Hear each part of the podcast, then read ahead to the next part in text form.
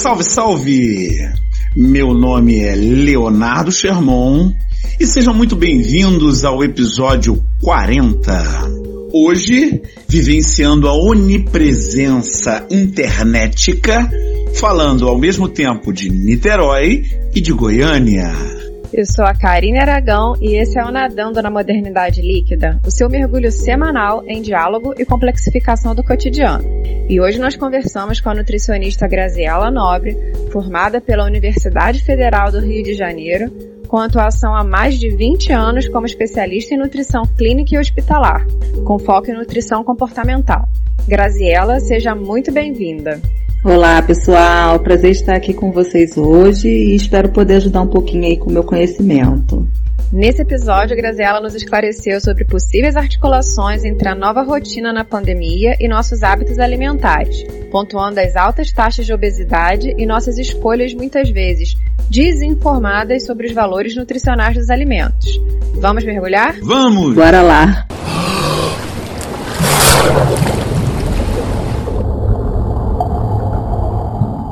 Graziela, eu queria começar a nossa conversa apresentando alguns dados. E aí eu lembro da última pesquisa de vigilância de fatores de risco e proteção para doenças crônicas por inquérito telefônico de 2018, apoiada pelo Ministério da Saúde, divulgada em 24 de julho de 2019, que mostrou que a taxa de obesidade no país passou de 11,8% para 19,8% entre 2006 e 2018. Ou seja, quase um quinto da população brasileira é obesa. Junto com o aumento dessa taxa, a gente também teve aumento de outros fatores de risco, como diabetes e hipertensão. E a gente sabe que esses fatores, quando não genéticos, estão muito relacionados à nossa alimentação, o que nos leva à desconfiança de que estamos nos alimentando mal. Então, você poderia explicar para gente esse panorama geral sobre os dados relacionados à nossa alimentação? Estamos realmente comendo mal? Pois é, estamos, né? Já saiu uma pesquisa desse ano, né, do, da na verdade do ano passado, 2019, saiu em abril agora de 2020, fica mesma, o mesmo panorama, né, do aumento da obesidade, e aí aumentou de 11,8 para 20,3, e o excesso de peso também, né, de 42 para 55%. Essa pesquisa foi feita em torno de 52 mil pessoas, né? E em relação no panorama, o que teve de melhora, né? Foi assim, a redução do, do fumo, do hábito de fumar e, o, e a melhora do, do da atividade física. Né? Mas em relação à obesidade, ao excesso de peso, diabetes, né, e a hipertensão, é, os dados revelam que realmente vem aumentando desde 2006. E junto com essas informações, uma coisa que eu gostaria de colocar é do porquê que mesmo tendo mais informação, mais academia, mais números de profissionais de saúde, qual o motivo, né, que continua tendo essa, esse aumento, né, da, da, a gente chama das doenças crônicas não transmissíveis é, associado a isso, a gente tem é, entre as políticas públicas, né, algumas coisas que a própria, o próprio conselho é, vem tentado com a sociedade dar uma melhorada, né, que ao mesmo tempo que a gente tem a questão da obesidade, a gente tem a questão da desnutrição. Não que que não exista, né, mas que ainda você tem, a gente tem um programa que chama Direito Humano à Alimentação Adequada, são algumas políticas, né, que são feitas é, justamente para tentar os profissionais de saúde, né, toda a, a questão da sociedade para tentar melhorar isso. A última coisa que eu recebi em relação à questão de alimentação foi um guia da população brasileira que fala um pouco dos alimentos é, ultraprocessados e aí algumas pessoas estão querendo que tire isso, né? Então teve um baixo assinado, né? Para tentar não deixar, né? Isso, porque na, na, no guia vem falando um pouco sobre isso. Ele divide os alimentos, né? Minimamente processados, e, e ultraprocessados, e aí algumas que na verdade são a, parte da, da propaganda, né, dos, dos alimentos industrializados, as empresas, querendo que isso seja retirado do guia, né. O guia foi produzido por quem? pelo Ministério da Saúde. Fala de você reduzir, né, de, de, como deveria ser sua alimentação, aí fala mais ou menos em questão de porções, o que, que você poderia estar tá melhorando. E aí fala de você reduzir, né, essa questão de você aumentar os alimentos minimamente processados, que são os alimentos mais in natura, né, os, os naturais, você procurar a, a, a questão da alimentação em produtores rurais, né? Aí vem a questão do, do, dos transgênicos, né? Mas o que que, o que que é um ultraprocessado? São alimentos que você encontra é, de fácil acesso em relação a você querer comer rápido. Então, é a pizza, é o hambúrguer, o nugget, as lasanhas. Biscoito recheado, né? Isso, o biscoito recheado. Então, são alimentos que estão preparados rapidamente. Os embutidos entram no ultraprocessado? Também. E aí ele tem muitos aditivos que fazem mal à saúde. Eles são concentrados, né, às vezes em gordura, em açúcares, conservantes, que fazem mal à saúde.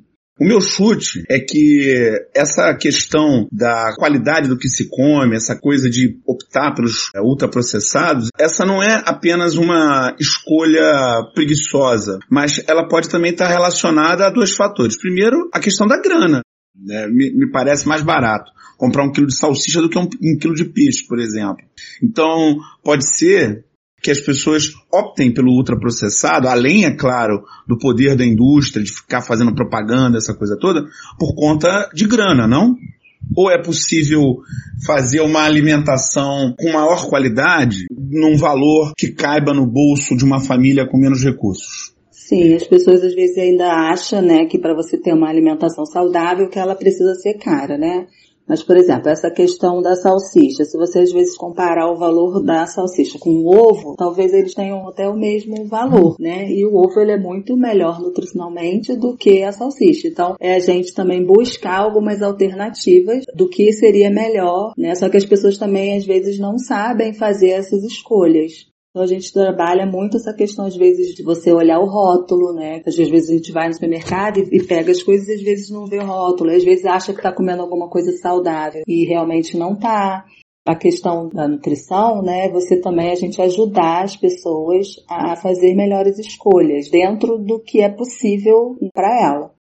Tem a questão também da, do aproveitamento integral dos alimentos. Às vezes a gente deixa muito lixo que poderia ser util, reutilizado, né? As cascas, por exemplo, dos legumes, as sementes, por exemplo, semente de abóbora.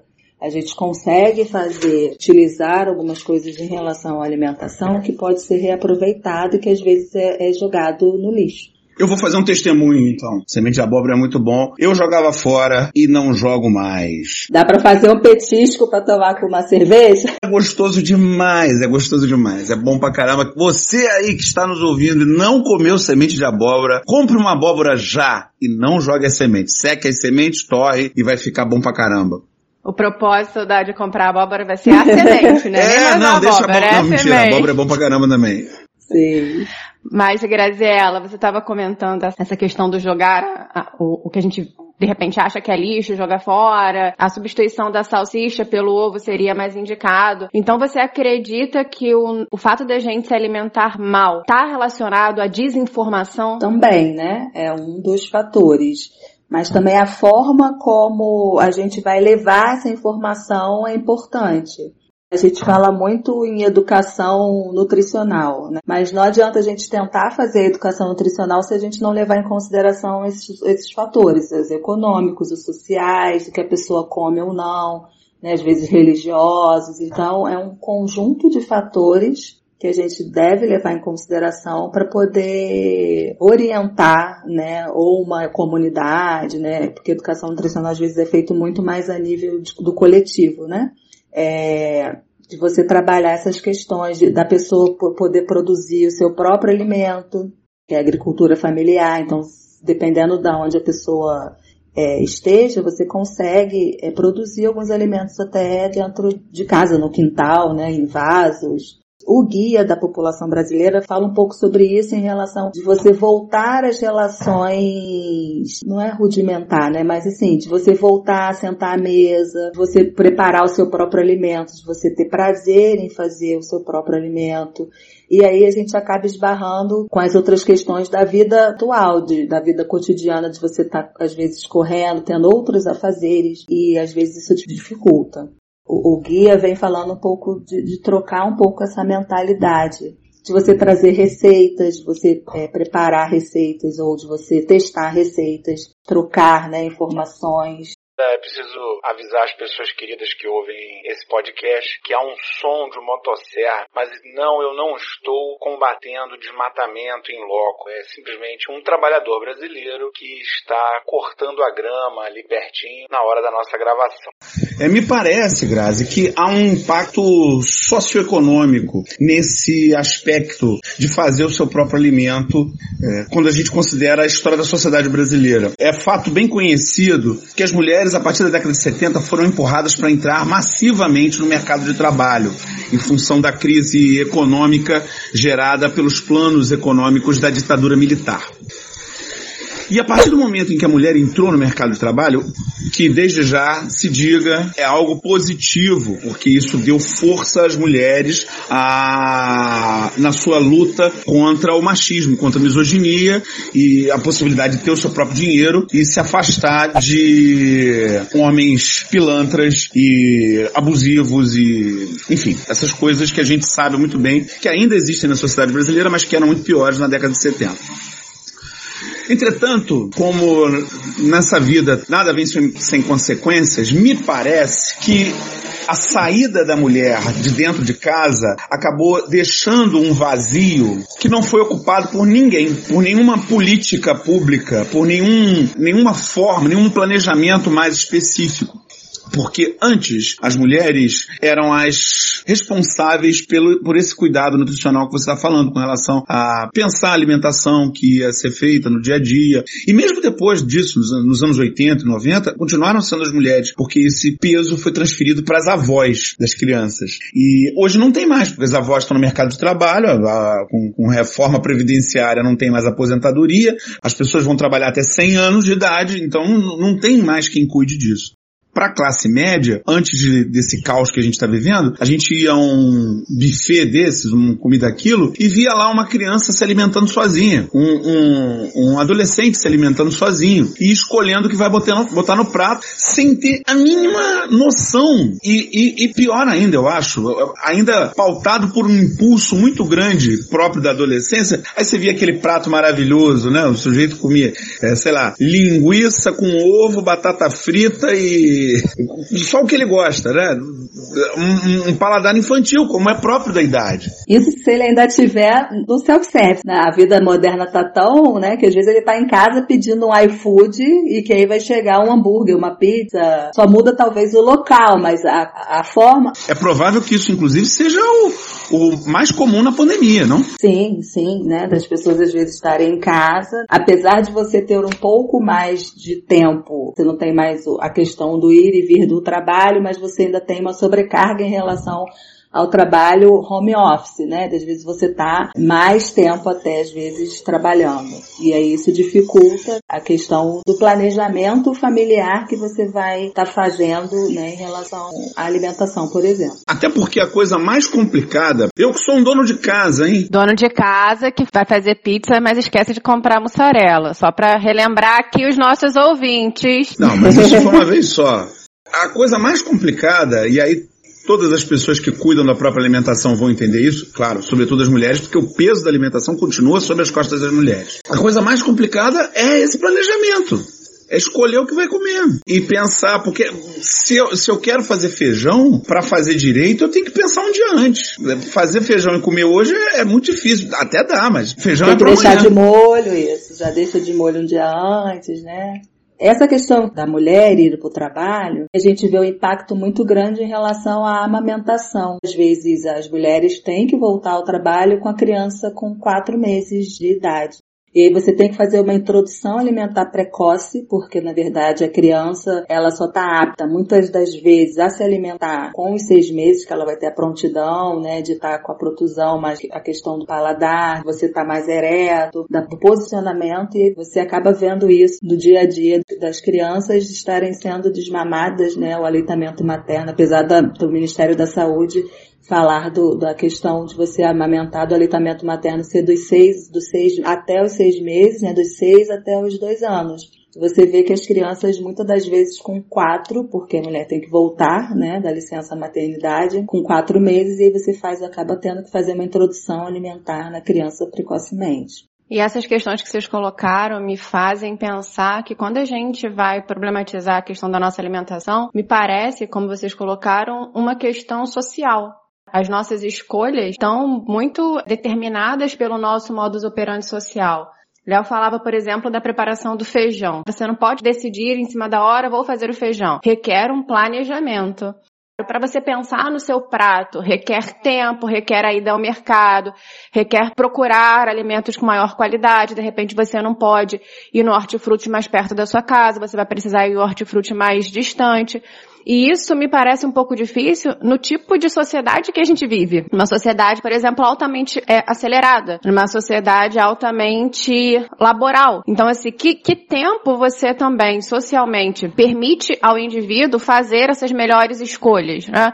No início você falou da prática de exercícios físicos. É muito simples você é, lançar uma ideia teórica. Precisamos fazer exercícios físicos, como precisamos nos alimentar bem. Quando o ritmo de vida não te permite isso. Eu não consigo. Então eu acredito que a gente... voltar à atividade e física depois que eu tive a minha filha. Eu tô três, quatro anos sem fazer uma atividade física regular. Às vezes eu paro, né, começo, eu sou da, da, área de saúde, por exemplo, né, então a gente tem essas dificuldades também, não é só, a gente pensa que as dificuldades às vezes é só no outro, né, mas a gente mesmo, profissional de saúde, tem essas dificuldades, né, de, de fazer as pequenas coisas às vezes, porque uma coisa às vezes pequena, né, no dia a dia acaba se tornando grande, né, e, e você às vezes tem essa dificuldade do planejamento, de parar para pensar no que, como é que vai ser, como é que vai fazer, a gente retomar isso é importante, né, né, para poder ter essa alimentação mais saudável.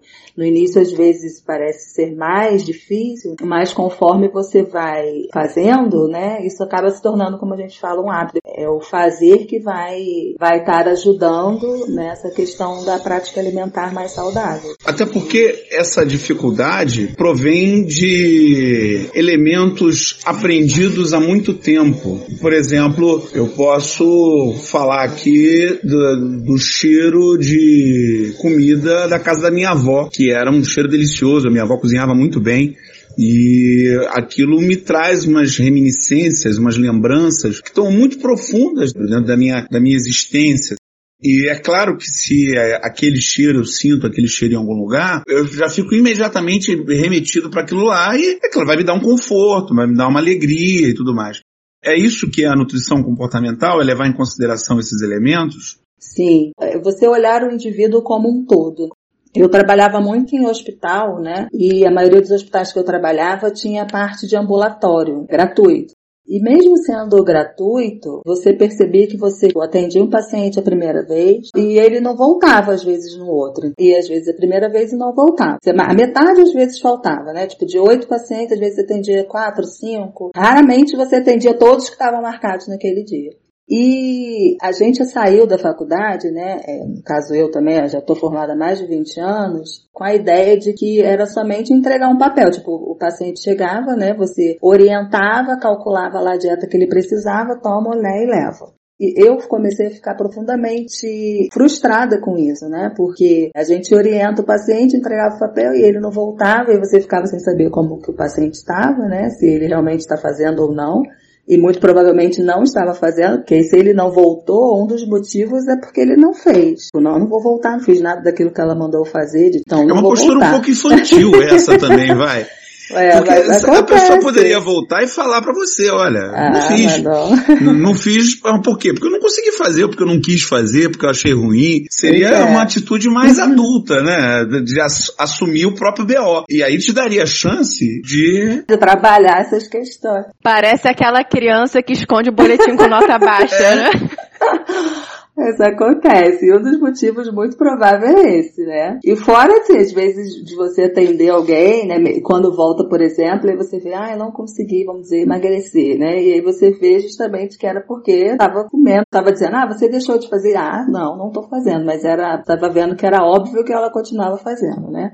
E aí, essa questão dos atendimentos, é, eu fiquei frustrada e aí eu encontrei nessa parte comportamental justamente uma nova forma de olhar a questão da nutrição de não trabalhar aquela questão da restrição. Ó, você está diabético pela Sociedade Brasileira de Diabetes, o diabético pode comer um pouco, né, de sacarose, que é o açúcar. Ele vai ter a restrição, claro, porque ele não pode. Tem muito diabético hoje? Muitas pessoas diabéticas e, e isso tem aumentado com a idade, né? Conforme você vai envelhecendo, você começa a ter resistência à insulina. Ou o pâncreas reduz a produção da, da insulina, ou você tem a resistência na célula de não deixar entrar o açúcar na célula, né? Fica no sangue, no caso. Então a junção dos nossos maus hábitos alimentares com o envelhecimento geral da população brasileira é explosivo. Sim, sim. E aí é o que a gente estava falando, né? Por mais informação que as pessoas tenham de, de ah, o que é bom ou melhor para comer, às vezes ter mais acesso, ter mais profissionais de saúde, você ainda encontra o aumento, né, dessas doenças crônicas não transmissíveis.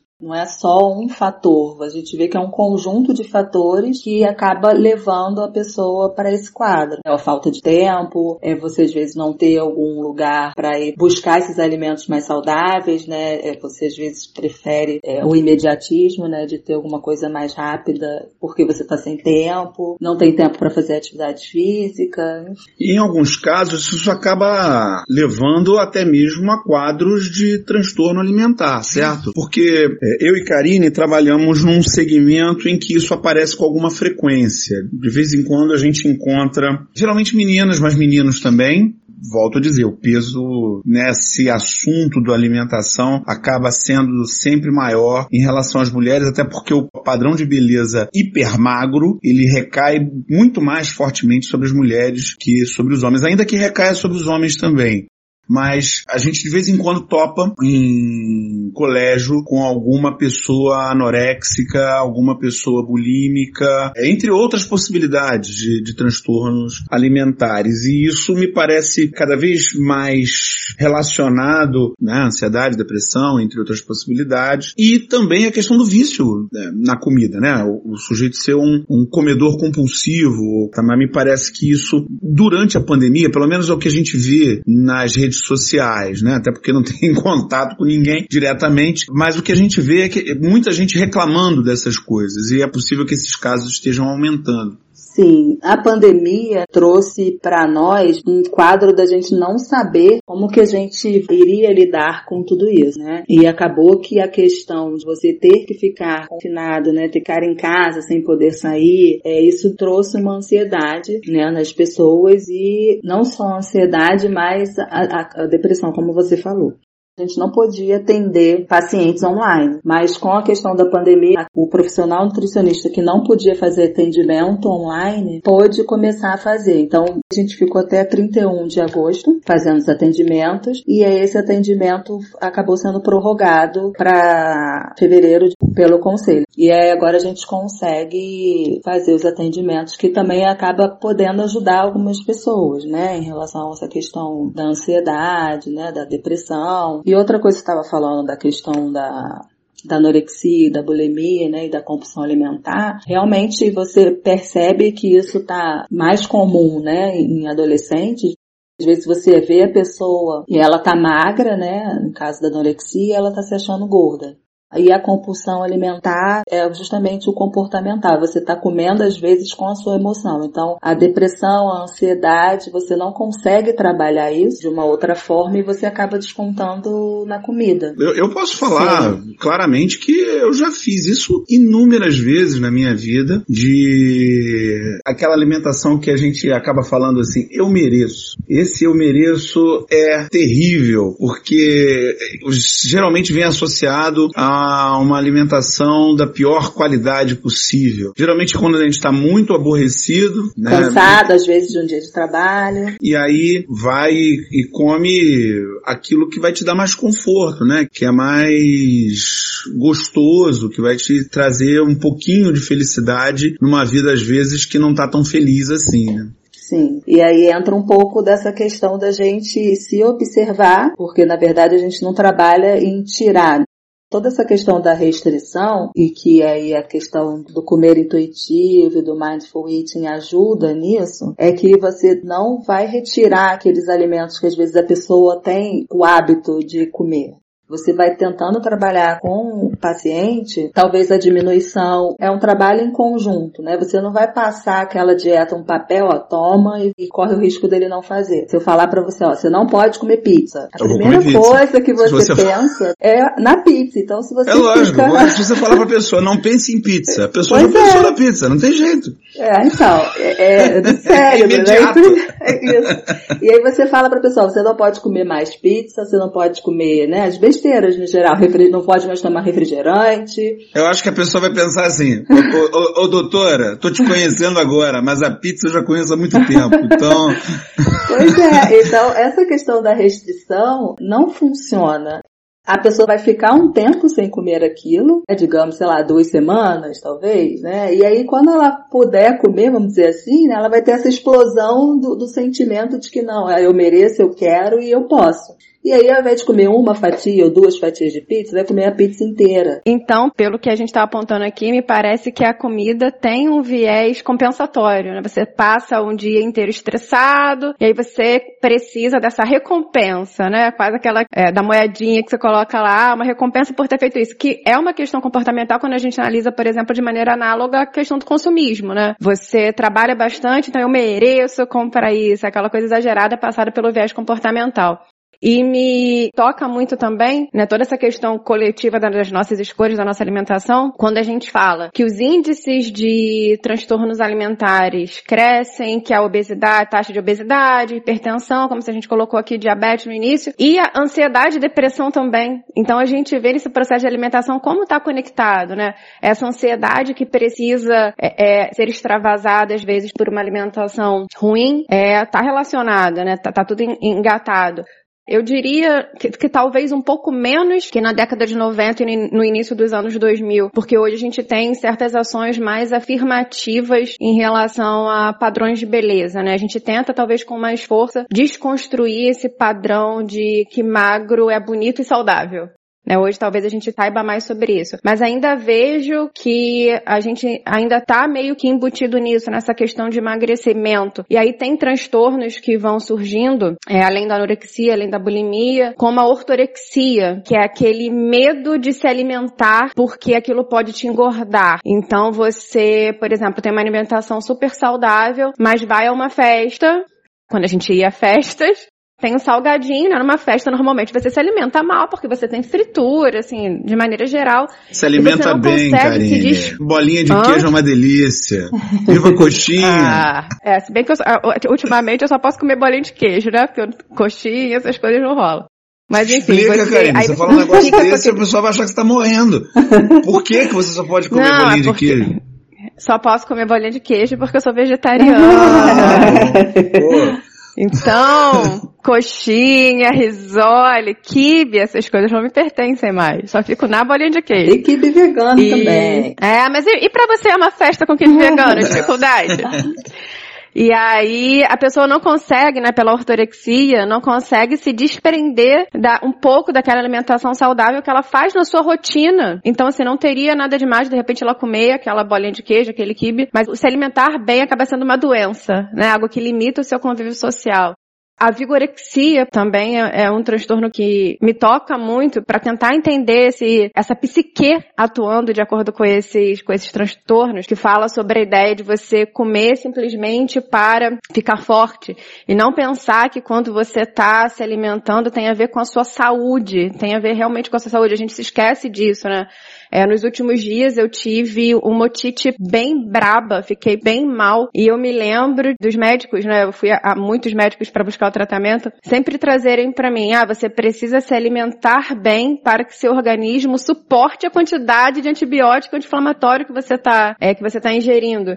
Então, assim, é saúde. E muitas vezes a gente se esquece disso, né? É, essa ideia da, da vigoroxia, por exemplo, eu vou comer para ficar forte, mas será que você está saudável? Né? Ou eu não vou comer para ficar magro, mas será que você está magro e saudável? A gente às vezes encontra os obesos, né? A gente acha por ter excesso de peso, né? Que às vezes eles estariam saudáveis, né? Digamos, e, na verdade, você vê que eles são super inflamados, né? A gente fala que são obesos desnutridos, né? Porque comem tão mal, né? Que essa parte de nutrientes é, são, tem muitas carências nutricionais por conta disso. E agora nós temos uma coisa gravíssima. A obesidade é um dos marcadores mais importantes com relação à gravidade da Covid-19 para quem contrai a doença. Sim, a gente observa alguns estudos, né? Que as pessoas que são obesas, né? É o desfecho da doença é pior, tem dificuldade de sair da ventilação mecânica, né? Tem dificuldade da, da, da respiração e a gente observa que o, o, número de óbitos é maior, né? A frequência é maior nessa, nessa população obesa. E provavelmente uma das coisas é justamente isso, né? De você não ter a questão do, do energético mesmo, né? Da energia e dos nutrientes que você precisa para poder combater a infecção. E aí você acaba falindo, vamos dizer assim, né? A falência dos órgãos, porque você não tem tem o substrato para poder sair desse processo. E quando você trata a obesidade, a questão da alimentação, por esse viés que você trabalha, né, da nutrição comportamental, passa pelo viés da gordofobia? Você toca nesse sim, ponto no seu trabalho? Sim porque na verdade a gente percebe que tem uma dificuldade de se aceitar, tá? E às vezes esse não se aceitar faz com que ela acabe, ah, eu já tô, vamos dizer assim, né? É, a gente fala que é o síndrome da, do, do já que, né? Ah, já que eu estou é, gordo, eu vou me alimentar mais e vou continuar gordo, né? Já que eu já né, comi um, um, uma pizza, né? Eu vou aproveitar e vou comer, sei lá, um hambúrguer, né? E isso faz com que então a gente trabalhe assim, essa questão de você se aceitar e, e a partir de se, de se aceitar, de se amar, você trabalhar isso. Eu me lembro do Flávio Gicovati, que era um, um grande médico e, e, psicólogo, já falecido. Ele tem um livro chamado Deixar de Ser Gordo. E no livro dele foi a primeira vez que eu entrei em contato com uma expressão interessante. A tradução em português seria um palavrão, mas é mais ou menos efeito que se dane, que é, vai no sentido disso que você está falando aí, né, o Jaque. Adorei o eufemismo. que é, se dane. Aqui é um programa família e eu fiquei pensando sobre a dificuldade de manter uma dieta. A gente que quer perder peso e que está fazendo uma dieta muito restritiva, como você estava falando, né? E aquilo vai represando a vontade de comer, que na hora em que essa barreira tem uma rachadura, é o tsunami, é a, a catástrofe total, é o descontrole no nível máximo, porque todos aqueles pedaços de pizza, todos aqueles bolos e bolinhas de queijo não brigadeiro. comidos, brigadeiro, tudo aquilo que você não comeu de pouquinho, acaba comendo de uma única vez e aí não tem fim, porque vai, vai tudo de uma vez só e um desespero se estabelece e pior, a culpa um peso moral pelo fracasso, você não tem força de vontade. É justamente isso que acontece com, a gente fala que é o ciclo das dietas, né, da, da restrição alimentar. Você se segura, né, e aí depois você não consegue, e aí você come, e depois você se frustra, se culpa, e isso também é trabalhado na questão do comportamento, né. A gente fala que é o desafiar a polícia alimentar. É, às vezes a gente está querendo comer aquilo e fica, a sua mente fica, não, né, não. E aí às vezes você come e aí você mesmo se pune por ter feito aquilo que você achava que não, não poderia fazer. O que você falou, Graziela, do jaque, né, e a tentativa de compensar uma falha sua, eu acho extremamente interessante porque é algo que a gente vê em diversos âmbitos. Eu estava falando da questão de, de, se privar, né, de represar o seu desejo de comer alguma coisa, depois você come tudo de uma vez. A gente às vezes faz isso em outras questões, por exemplo, eu tenho uma rotina de estudos e um dia eu não estudo nada e acho que eu vou compensar esse dia que eu não estudei nada estudando 20 horas seguidas no outro dia. Então a gente perde muitas vezes esse senso É o cara que vai pra academia e resolve fazer todos os exercícios uma vez só. Exato, ah, é. a gente perde essa ideia do progresso, né? E ao mesmo tempo tá ligado a essa questão do jaquê, porque a gente estava comentando da pandemia, né, da, da questão comportamental e, e, de coisas que a gente teve que mudar, né, do, do home office, por exemplo. Quando você fala do, do mindful eating, você, a importância de você perceber essa atitude de comer como um processo.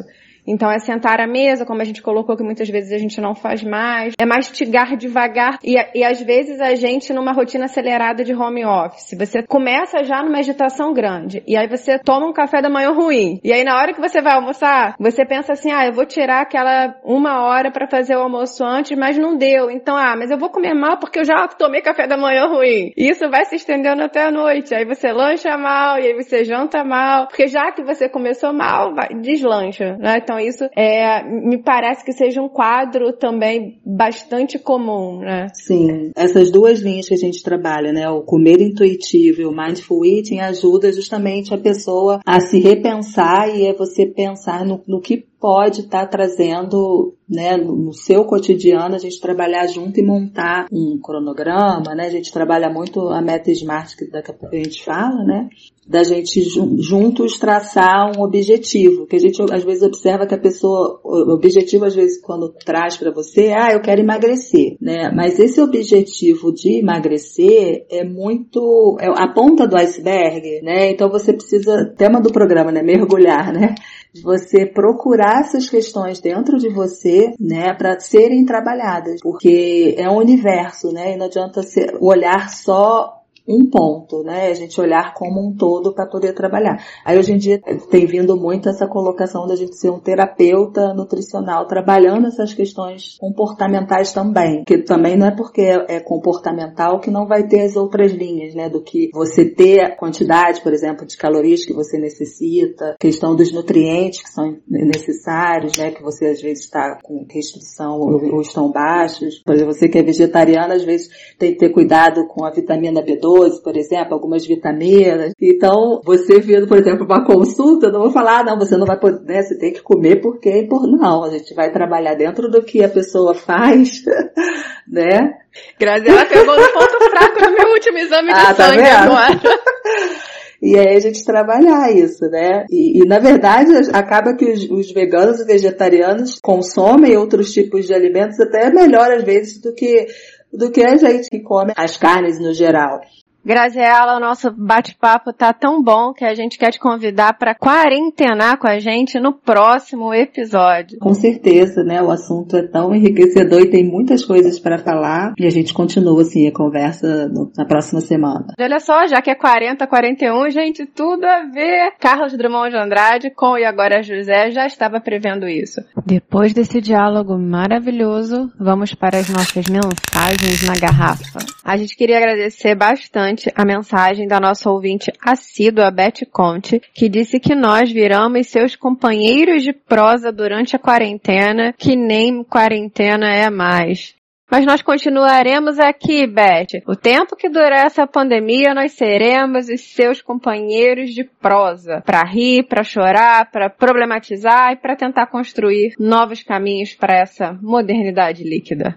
Além disso, eu gostaria de agradecer os comentários muito afetuosos que a gente recebeu no videozinho da semana passada em que eu sugeria que as pessoas lessem o livro do grande ambientalista e líder indígena Ailton Krenak, Ideias para Adiar o Fim do Mundo. Agradeço profundamente e reitero o convite a todos a ler e ouvir, se possível, as palestras do Ailton Krenak que estão disponíveis no YouTube. E se vocês quiserem adiar o fim do mundo junto com a gente, podem nos contactar nas nossas redes pessoais, Karina Aragão, escritora, Léo Sherman, e nas redes do nosso podcast, nosso Instagram, NML Podcast, nosso Twitter, na Líquida, nosso Facebook e YouTube, Nadando na Modernidade Líquida. E você que já nos favoritou, já deu aquele coraçãozinho gostoso em cada episódio nosso, a gente agradece profundamente. E se você ainda não fez, por favor, dê aquela clicada gostosa, isso ajuda a nossa divulgação. Favorite o seu podcast preferido de ciências humanas aplicadas ao cotidiano.